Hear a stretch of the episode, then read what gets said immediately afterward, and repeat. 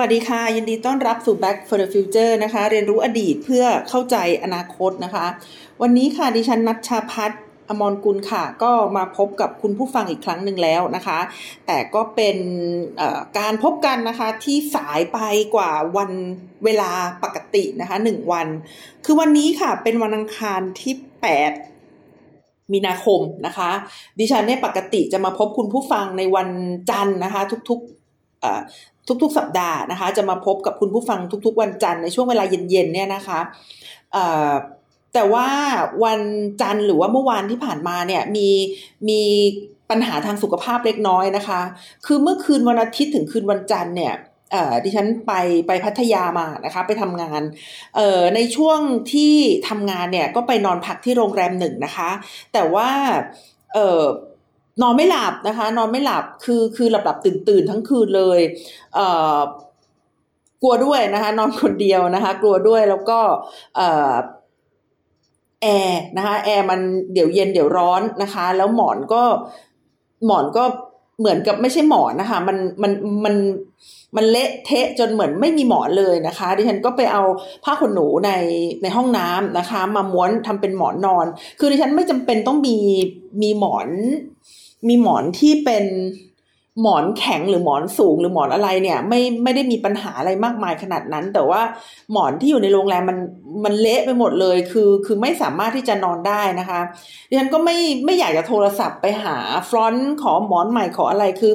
คือแบบคิดว่าไม่เป็นไรนะคะคืนเดียวพยายามหลับให้ได้แต่ก็หลับได้ยากมากนะคะก็เลยทำให้วันจันทร์นะคะคือเมื่อวานนี้เนี่ยมีสุขภาพที่ค่อนข้างจะเบลอๆนะคะพูดไม่รู้เรื่องก็พยายามอัดแล้วนะคะอัดแล้วแต่ก็พังนะคะคิดว่านอนดีกว่านะคะในที่สุดดิฉันเมื่อวานนี้ก็ปิดเครื่องอัดนะคะแล้วก็ไปนอนพักผ่อนนะคะไปนอนพักผ่อนประมาณสักครู่นึงนะคะแล้วก็คิดว่าคงการนอนไม่พอของคนนี่มันเป็นเรื่องที่มันเป็นขั้นพื้นฐานของคนเลยทีเดียวนะคะเราก็จะไม่สามารถทำงานได้อย่างเต็มที่แล้วก็คิดว่าจะเป็นการทรยศคุณผู้ฟังด้วยนะคะก็เลยขออนุญาตนะคะตัวเองนี่แหละเปลี่ยนนะคะให้มาอัดเทปในวันนี้นะคะก็ต้องขอโทษคุณผู้ฟังด้วยนะคะแล้วก็ขอโทษคนอื่นๆที่เกี่ยวข้องด้วยนะคะโดยเฉพาะอย่างยิ่งน้องกันเนี่ยเพราะว่าน้องกันเขาก็ต้องอัปโหลดตัดเทปทำอะไรให้ทุกๆคนเนี่ยนะคะทุกๆวันถ้าดิฉันส่งสายวันนึงเนี่ยมันก็หมายความว่าน้องกันจะต้องทำงานหนักในวันถัดไปเนี่ยเป็น2เท่าซึ่งก็เท่ากับว่าเราไปรบกวนวิถีการทำงานซึ่งเขาก็มีระบบของเขาอยู่นะคะคือมันเป็นสิ่งที่ไม่น่าทำเลยจริงๆแล้วก็ถ้าดิฉันทำได้เนี่ยก็คงอัดตั้งแต่วันเสาร์นะคะอัดตั้งแต่วันเสาร์แต่มันก็ไม่แน่เพราะว่าช่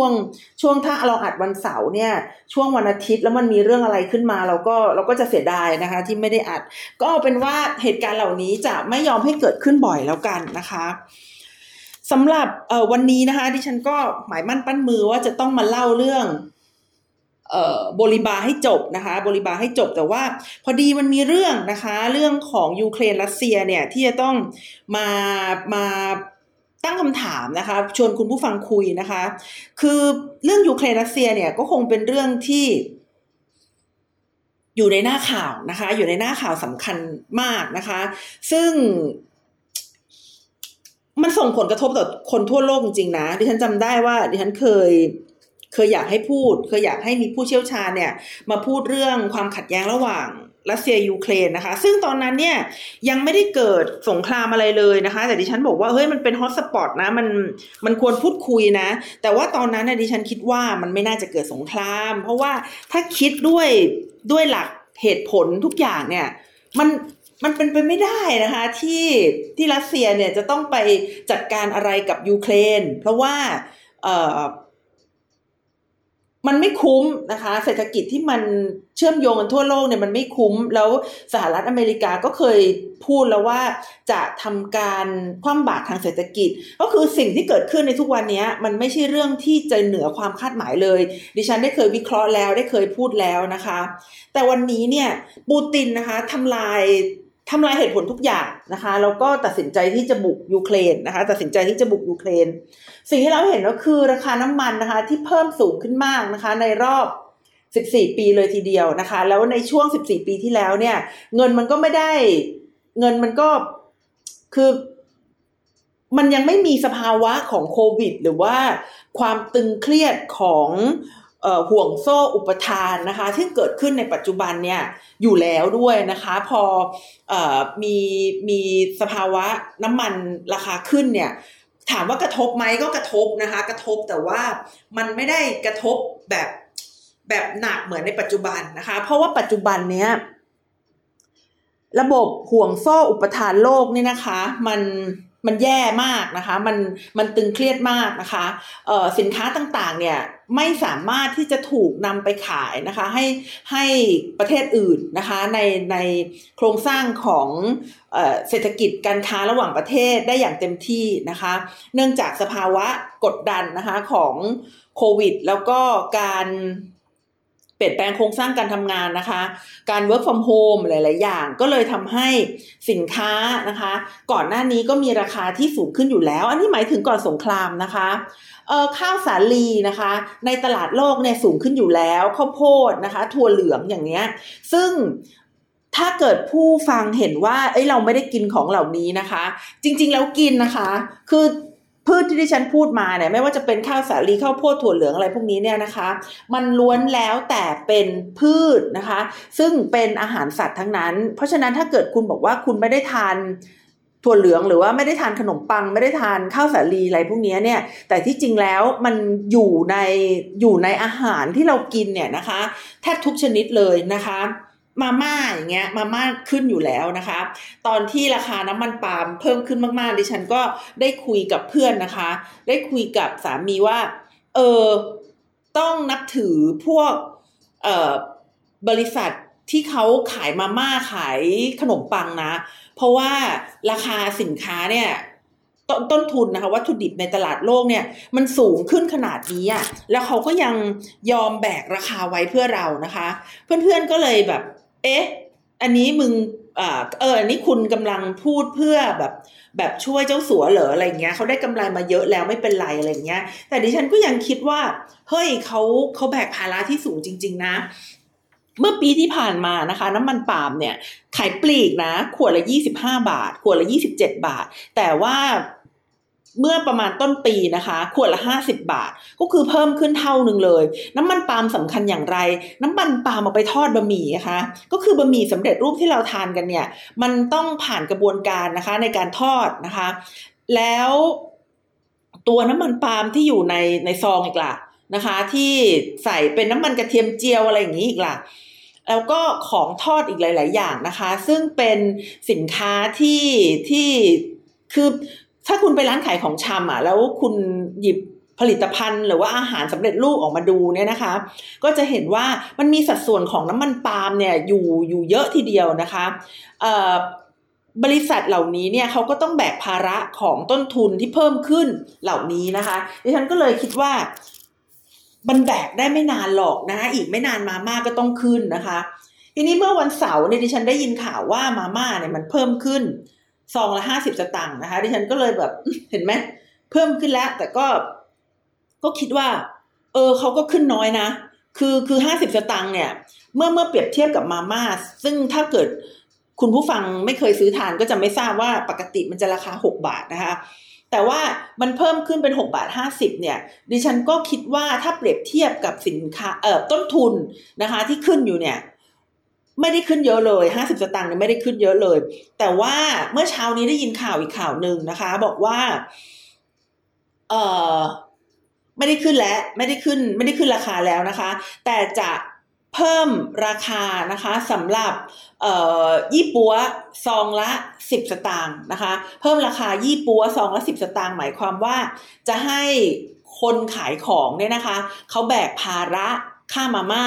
ในขณะที่ราคาหน้าซองก็ยังเป็น6 บาทเหมือนเดิมนะคะนี่ก็คือข่าวที่ดิฉันได้ฟังมาเมื่อเช้านี้ดิฉันก็เลยงงๆนะคะว่าตกลงขึ้นหรือเปล่าอาจจะเป็นไปได้ว่าตอนแรกเนี่ยว่าจะขึ้นนะคะแล้วก็ น่าจะมีการพูดคุยกันของผู้ใหญ่นะคะบอกว่าเธอช่วยแบกไว้หน่อยเถอะมันขึ้น50สตางค์เนี่ยมันก็คงไม่ไหวนะคะแล้วก็ในที่สุดก็หาจุดกึ่งกลางแล้วก็ให้ขึ้นนะคะ10สตางค์โดยที่ไม่ให้กระทบกับผู้บริโภคซึ่ง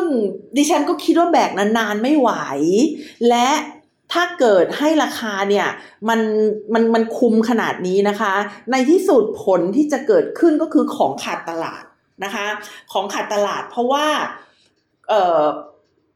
ราคามันไม่ได้เป็นราคาที่สะท้อนต้นทุนไงคะ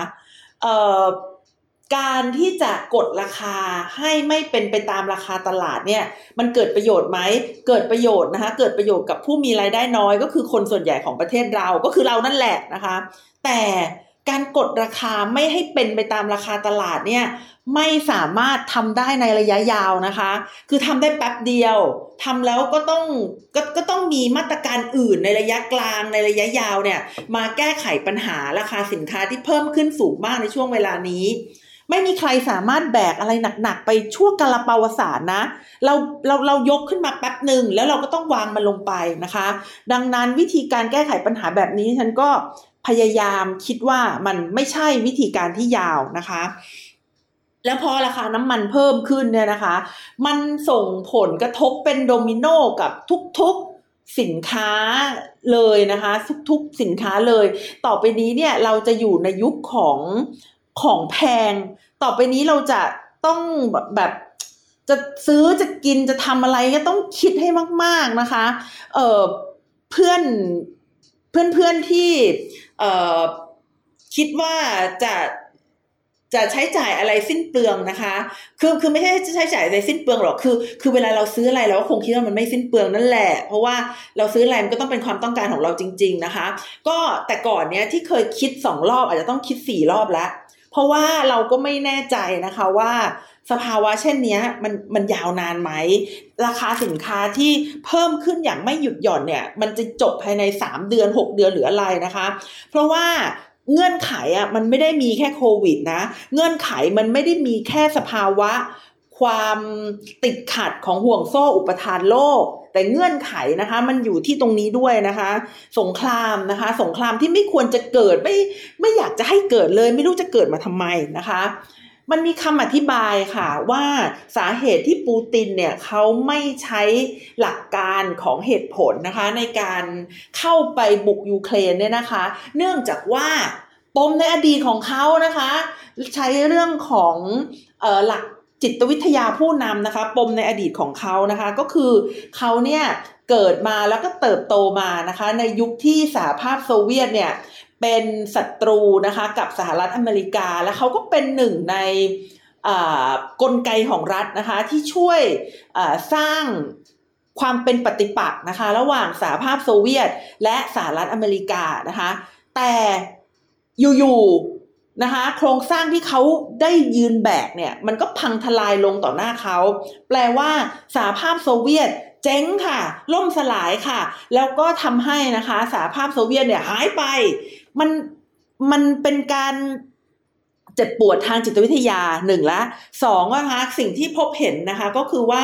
มันทำให้เห็นว่าสิ่งที่เขาเคยต่อสู้ยืนยันว่ามันเป็นเรื่องที่ถูกต้องเนี่ยนะคะมันหายไปดังนั้นนะคะก็เลยมีคำอธิบายทางจิตวิทยาว่าปูตินใช้ประสบการณ์ที่เขาเติบโตมาอธิบายการกระทำอันไม่มีเหตุผลของเขานะคะถามว่าเราใช้ประสบการณ์ที่ใครสักคนซึ่งคนนั้นเป็นผู้นำเนี่ยเติบโตมาเนี่ยสามารถอธิบายการกระทำของเขาได้แค่ไหนนะคะดิฉันคิดว่าได้เพียงแค่การใช้คำอธิบายเท่านั้นนะคะก็คือเอาล่ะในเมื่อเขาไม่ได้ใช้เหตุผลในเมื่อเขาก็ควรจะรู้แล้วว่าผลของการกระทำของเขามันเป็นอะไรเนี่ยนะคะเราก็เลยมาโอ้เขามีปมในอดีตนะเขาต้องการที่จะประมาณว่าแก้ไขในสิ่งที่เขาผิดพลาดไปหรือว่าโครงสร้างอื่นหรือผิดพลาดไปเขาจะกลับมาเป็นผู้ที่ฟื้นฟูเกียรติภูมิเกียรติยศความอลังการความฉูดฉาดนะคะของสหภาพโซเวียตกลับคืนมาแล้วไงนะคะดิฉันคิดว่าไม่ใช่นะคะดิฉันคิดว่าการอธิบายแบบนี้เนี่ยมันเป็นการอธิบายในเชิงจิตวิทยาแล้วก็สามารถเข้าใจจิตวิทยาของผู้นำ แต่เราไม่สามารถที่จะเข้าใจปัญหาในเชิงโครงสร้างได้เลยนะคะปูตินก็เป็นเหมือนผู้นำเผด็จการส่วนใหญ่นะคะที่มีผู้รายล้อมที่ไม่อธิบายปัญหาให้เห็นถึงรากเหง้าเป็นผู้นำเผด็จการทั่วไปนะคะที่เลือกจะฟังเฉพาะคนที่พูดอะไรได้เข้าหูนะคะสิ่งต่างๆที่เกิดขึ้นเนี่ยถามว่าปูตินจะไม่เคยรู้หรอถามว่าปูตินจะไม่เคยมีคณะทีมงานที่คอยกลั่นกรองและสร้างตัวแบบว่าทำแบบนี้แล้วจะเกิดอะไรทำแบบนี้แล้วจะเกิดอะไรทำแบบนี้แล้วจะเกิดอะไรถามว่าไม่มีหรอมีต้องมีแน่นอนนะคะต้องมีแน่นอนปูตินนะคะมีคณะทำงานนะคะที่ช่วยเขากลั่นกรองว่านโยบายของเขาเนี่ยเมื่อออกไปแล้วจะเกิดผลอะไรบ้างแล้วรัสเซียสามารถป้องกัน worst case ที่จะเกิดขึ้นได้มากน้อยแค่ไหนนะคะเขามีกลุ่มthink tankที่ช่วยเขาคิดอยู่แล้วนะคะแต่ว่าซีนาริโอที่ปูตินถามไปยังหน่วยงานนั้นเนี่ยไม่ได้เป็นซีนาริโอของสงครามนะคะคือเวลาถามเนี่ยว่ารัสเซียสามารถอยู่ได้ไหมถ้าโดนแซงชั่นนะคะถามแบบตรงไปตรงมาเลยรัสเซียสามารถแก้ไขปัญหานะคะต่างๆในทางเศรษฐกิจนะคะได้มากน้อยแค่ไหนเนี่ยเวลาไปถามนะคะเขาไม่ได้ถามภายใต้เงื่อนไขของสงครามนะเพราะว่าการเกิดของสงครามอ่ะมันเป็นเรื่องความลับไงเมื่อเดือนที่แล้วอ่ะดิฉันนั่งไม่ใช่เดือนที่แล้วก่อนการบุกของรัสเซียเนี่ยประมาณเดือนครึ่งดิฉันได้ดูเนี่ยคือช่อง CNN กับช่อง RT มันอยู่ติดกันเลยไงแล้วเวลาดูก็จะสลับรีโมทไปมานะคะสลับรีโมทไปมาระหว่าง RT กับ CNN เนี่ย CNN แม่งก็แบบ IO มากเลยแบบเอ้ยมันต้องบุกแน่นอนบุกภายในนั้นนี่โหแบบให้อารมณ์แบบว่ารัสเซียเนี่ยต้องบุกภายในมีนาคมเนี่ยคือแบบพูดเลยนะคือมีข้อมูลปั๊บเลยแต่พอไปที่รัสเซียข่าวนี้จะคนละอารมณ์เลยรัสเซียบอกว่าไม่ได้บุกคิดมากไม่เอาหน้าอย่าคิดมากกันไปเลยนะคะไม่มีอะไรก็แค่การซ้อมทางการทหารซึ่งเป็นการซ้อมทุกปีคือเข้าใจว่าข้อมูลที่ปูตินเนี่ยให้กับบรรดาที่ปรึกษาไม่ใช่ข้อมูล 100% แน่นอนคือไม่บอกหรอกว่าจะบุกแล้วถ้าเกิดมันไม่ได้ให้เงื่อนไขที่ครบถ้วนน่ะใครมันจะมาตัดสรู้แล้วก็ใช้ข้อมูลทั้งหมดมาอธิบายให้ปูตินฟังได้ดังนั้นวันนี้สิ่งที่เกิดขึ้นเป็นสิ่งที่ปูตินไม่ได้คาดคิดว่ามันจะร้ายแรงขนาดนี้นะคะอันนี้ชัดเจนแน่นอนเลยนะคะประการที่สองก็คือการอยู่กับเผด็จการเนี่ยมันทำให้ไม่มีใครกล้าพูดความจริงนะคะจำไว้เลยถ้าคุณอยู่กับเจ้านายเฮงซวยนะคะถ้าคุณอยู่กับเจ้านายเฮงซวย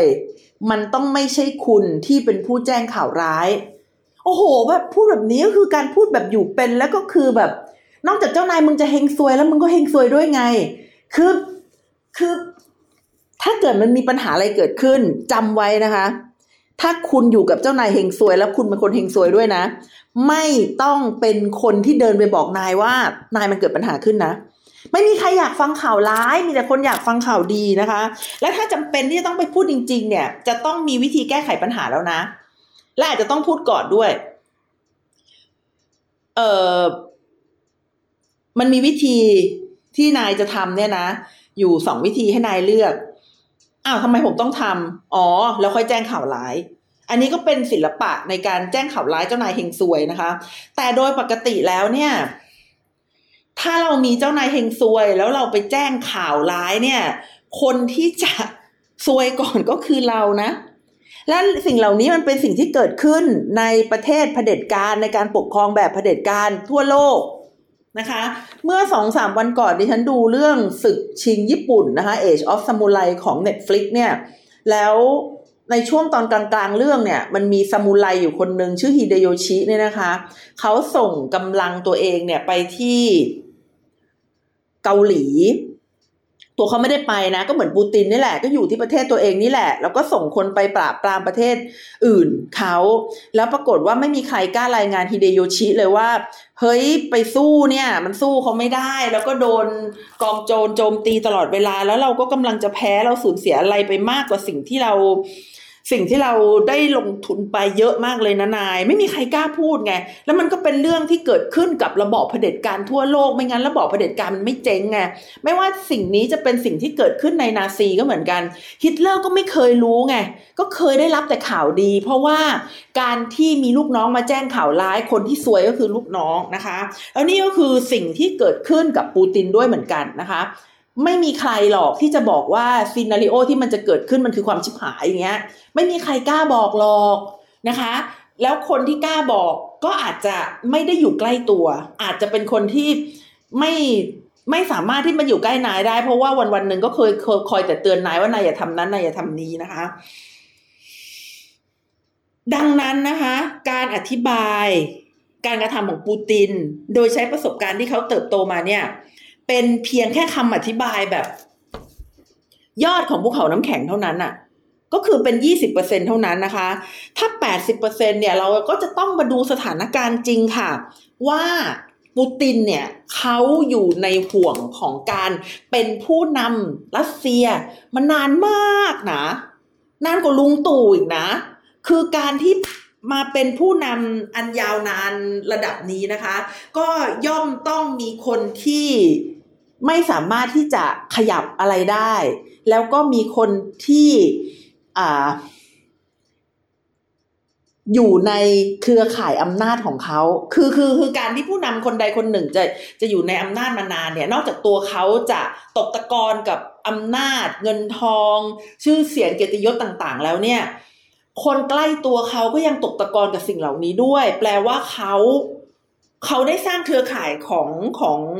คนใกล้ชิดที่ทั้งรวยทั้งมีอำนาจทั้งทุกสิ่งทุกอย่างเนี่ยขึ้นมาและสิ่งเหล่านี้เนี่ยซึ่งเกิดในประเทศเผด็จการเนี่ยมันไม่ได้ถูกกระจายไปให้คนกลุ่มต่างๆในสังคมอย่างเท่าเทียมกัน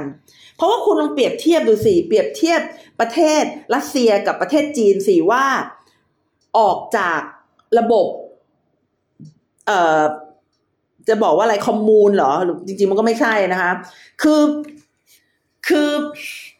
เคยเป็นคอมมิวนิสต์นะคะแล้วก็เลิกเป็นคอมมิวนิสต์พร้อมๆกันเอางี้ดีกว่านะคะไม่ว่าจะเป็นคอมมิวนิสต์จริงๆหรือเป็นคอมมิวนิสต์หลอกๆก็ตามทีเนี่ยแต่เขาเลิกพร้อมๆกันเนี่ยแต่ว่า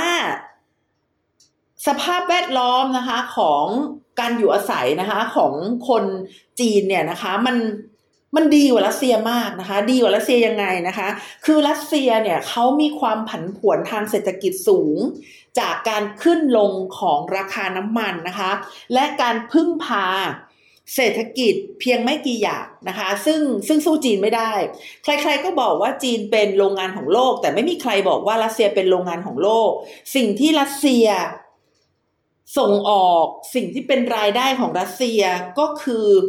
ทรัพยากรพื้นฐานของประเทศได้แก่ก๊าซธรรมชาติและน้ำมันนะคะเป็นส่วนใหญ่สิ่งนี้นะคะก็เลยทำให้เศรษฐกิจของรัสเซียนะคะไม่ได้เป็นเศรษฐกิจที่เข้มแข็งนะคะหนึ่งเป็นผู้นำมาช้านานแล้วก็เกิดระบบกระจุกตัวของอำนาจนะคะสองก็คือความผันผวนทางเศรษฐกิจนะคะ3อันนี้จำเป็นมากก็คือความพยายามที่จะหาทางออกนะคะให้กับความจำเป็นในการคงอยู่ของตัวเองถามว่าปูตินที่อยู่มาเนี่ยมีอะไรดีนอกจากเป็นนักคาราเต้สายดำที่ได้รางวัลอะไรก็ไม่รู้แล้วก็แบบคือเป็นความเป็นตัวตนส่วนบุคคลแล้วก็ความเข้มแข็งอะไรอย่างเงี้ยมันไม่มีอะไรดีไงมันไม่เหมือนผู้นำจีนที่ผ่านมาที่เขาสามารถสร้างการเติบโตทางเศรษฐกิจให้กับจีนได้สองดิจิตต่อปีแล้วก็อยู่ๆในปี2019ก็เริ่มลดลงแล้วเราก็จะเห็นว่ามันเกิดการกระชับอำนาจมากขึ้นนะคะหลังจากที่ผู้นำเนี่ยไม่สามารถที่จะการันตีความคงอยู่ของตัวเองได้ก็คือการพัฒนาทางเศรษฐกิจนะคะค่ะในเมื่อการคงอยู่ของปูตินเนี่ยมันอยู่นานมากมันไม่ได้กระจายทรัพยากรมาให้คนในสังคมมากปูตินเนี่ยนะคะไม่ได้หมายความว่าไม่มีคนในประเทศไม่ได้เห็นด้วยกับเขานะคือคนในประเทศจำนวนมากไม่เห็นด้วยกับเขาแต่ เขาปราบปรามไงคะเขาปราบปรามเขาไม่ให้โอกาสนะคะเขาไม่ให้โอกาสเขาปราบปรามเขาไม่ฟังเสียงคนอื่นดังนั้นเนี่ยนะคะเพื่อที่จะหาทางออกในความจำเป็นของการคงอยู่ของตัวเองปูตินก็เลยจะต้องใช้สงครามนะคะมาเป็นเครื่องมือทีนี้คิดว่าสงครามนี้จะจบลงโดยรวดเร็วไงหรือคิดว่าการข่มขู่ยูเครนเนี่ยจะเป็นการข่มขู่ที่ทำให้ยูเครนเนี่ยกลัวหงอเลยไงคิดว่าเซเลนสกี้จะหนีไปอย่างรวดเร็วไงแล้วก็ที่สำคัญก็คือขำมากเลยอ่ะคือปูตินอ่ะเรียกผู้นำยูเครนว่าเป็นนาซีค่ะคือที่ฉันอ่านแล้วฉันต้องงงนะว่าเซเลนสกี้เป็นนาซีตรงไหนวะหรือว่ายูเครนมันมีอะไรแบบนี้ที่ดิฉันไม่ทราบ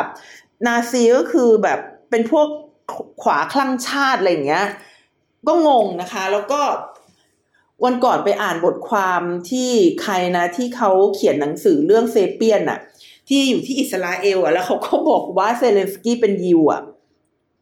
ตอนแรกดิฉันก็ไม่เชื่อนะก็ไปเซิร์ชในหลายข้อมูลก็ปรากฏว่าว่ะเขาเป็นยิวจริงๆนะคะโอ้ด่าคนยิวว่าเป็นนาซีคือก็มีความรู้แค่นั้นไงมั้งคือใครก็ตามที่เป็นศัตรูตัวฉกาจของรัสเซียเขาคนนั้นก็ควรจะเป็นนาซีอะไรประมาณนี้นะคะคือแบบด่าอะไรเช็คนิดนึงด่าอะไรมีความรู้นิดนึงนะคะ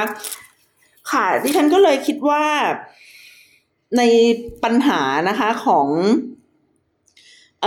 รัสเซียกับปูตินเนี่ยนะคะก็สามารถถอดมาได้นะคะก็คือระบอบเผด็จการเนี่ยนะคะไม่ว่าจะเป็นอดีตจนกระทั่งถึงปัจจุบันเนี่ยเขาได้สร้างเครือข่ายอำนาจที่ไม่มีทางที่จะได้ความรู้อย่างแท้จริงไม่มีทางที่จะได้ที่ปรึกษา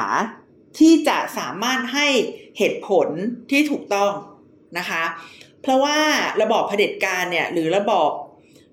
การรวมอำนาจเข้าสู่คนคนเดียวหรือว่ากลุ่มคนกลุ่มเดียวเนี่ยนะคะเป็นระบอบที่ไม่ต้องการฟังข่าวร้ายนะคะไม่ต้องการฟังข่าวร้ายต้องการที่จะฟังแต่ข่าวดีนะคะเมื่อไม่มีข่าวร้ายเข้ามาเมื่อไม่มีเงื่อนไขที่ถูกต้องนะคะมันจึงนำไปสู่การตัดสินใจที่ผิดพลาดนะคะการไม่ได้เลือกทางเลือกที่ดีที่สุดนะคะไม่ได้เลือก best choice นั่นเองนะคะนอกจากนี้แล้วนะคะผู้นำเผด็จการเนี่ยนะคะก็ยังจำเป็นที่จะต้องหาทางออกให้กับความจำเป็นของการคงอยู่ของตัวเองนะคะสองสิ่งนี้นะคะหนึ่งก็คือการตัดสินใจผิดพลาดแล้วการไม่ได้เลือก best choice นะคะสองก็คือความต้องการที่จะหาทางออกให้กับความจำเป็นของการอยู่ของตัวเองนะคะสองอย่างนี้มันเลยนำมาซึ่งความล้มเหลวของระบอบเผด็จการในที่สุดตอนนี้สิ่งที่ฉันอยากรู้ก็คือว่าแล้วเมื่อไหร่มันจะไปคือดูแล้วมันดำเนินเป็นอย่างนี้ไม่ได้นะคะดิฉันก็พยายามดูว่าเผด็จการเนี่ยมันจะอยู่ในโลกได้ยาวนานแค่ไหนนะคะโดยการลองเช็คดูจากประวัติศาสตร์นะคะก็เห็นว่า5-8 ปีนะคะ 5-8 ปีซึ่งเงื่อนไขที่จะทำให้เจ๊งเนี่ยบางทีมันเป็นเรื่องของสุขภาพด้วยนะคะก็คือถ้าไม่ใช่ตัวเขาเนี่ยคือแบบโชคดีที่แบบมนุษย์เราเกิดมาแล้วตายได้ไงคือถ้าไม่ใช่ตัวเขาผิดพลาดเองแล้วก็มีคนมาชิงตำแหน่งก็คงจะต้องเป็นเรื่องของสภาวะธรรมชาติของมนุษย์ที่จะต้องเกิดแก่เจ็บตายเป็นเรื่องธรรมดาเนี่ยนะคะถ้ามันไม่ใช่อย่างใดอย่างหนึ่งมันก็ยากเหมือนกันที่ระบอบเผด็จการจะล้มเหลวได้นะคะนี่ก็คือปัญหานะคะของระบอบเผด็จการในปัจจุบันระบอบประชาธิปไตยมันถึงได้เป็นระบอบที่ดีที่สุดนะคะระบอบประชาธิปไตยมันจึงเป็นระบอบที่ต้องฟังความคิดเห็นที่หลากหลายแล้วก็เปิดกับเงื่อนไขนะคะทุกๆเงื่อนไขทีนี้ระบอบประชาธิปไตยเนี่ยมันก็มีสิ่งที่น่ารำคาญอยู่ก็เข้าใจนะคะว่าเมื่อใดก็ตามที่ว่างก็จะต้องหาทางมาตีกันเนี่ยมันเป็นธรรมชาติของพวกลิเบอรัลเลยนะคะหรือว่าพวกประชาธิปไตยเลยก็คือ มันเป็นอย่างนั้นนะคะทีนี้ทัศนคตินะคะหรือว่าวิธีการในการถกเถียงกันเนี่ยมันเป็นเรื่องที่มีความสำคัญนะคะว่าไม่ควรที่จะถกเถียงกันในเรื่องของตัวบุคคลแต่ควรที่จะเป็นการถกเถียงกันในเรื่องของหลักการและก็ทางเลือกนะคะของการตัดสินใจนะคะซึ่งถ้ามันเป็นไปตามนี้เนี่ยมันก็น่าจะดีแต่สิ่งที่มันเกิดขึ้นเนี่ยมันก็คือการถกเถียงหรือว่าการสาดโคลนกันนะคะในเรื่องของตัวบุคคลยกตัวอย่างเช่นการเลือกตั้งประธานาธิบดีเกาหลีใต้ที่เพิ่งเกิดไปเนี่ยนะคะ5วันใช่ป่ะคือดิฉันไม่แน่ใจว่าเขาเลือกวันไหนนะแต่ว่ามันเป็นการเลือกตั้งที่มีผู้ให้ความสนใจเนี่ยค่อนข้างน้อยนะคะเนื่องจากตัวเลือกเนี่ยตัวเลือกก็คือผู้ท้าชิงที่มีความนิยมสูงสุด2คนเนี่ยนะคะเขาสาดโคลนกันนะคะนำเรื่องปัญหาของอีกฝ่ายหนึ่งเนี่ยนะคะออกมาเผยแพร่นะคะแล้วก็พยายามที่จะโจมตีกันและกันนะคะมากกว่าการที่จะมองถึงว่า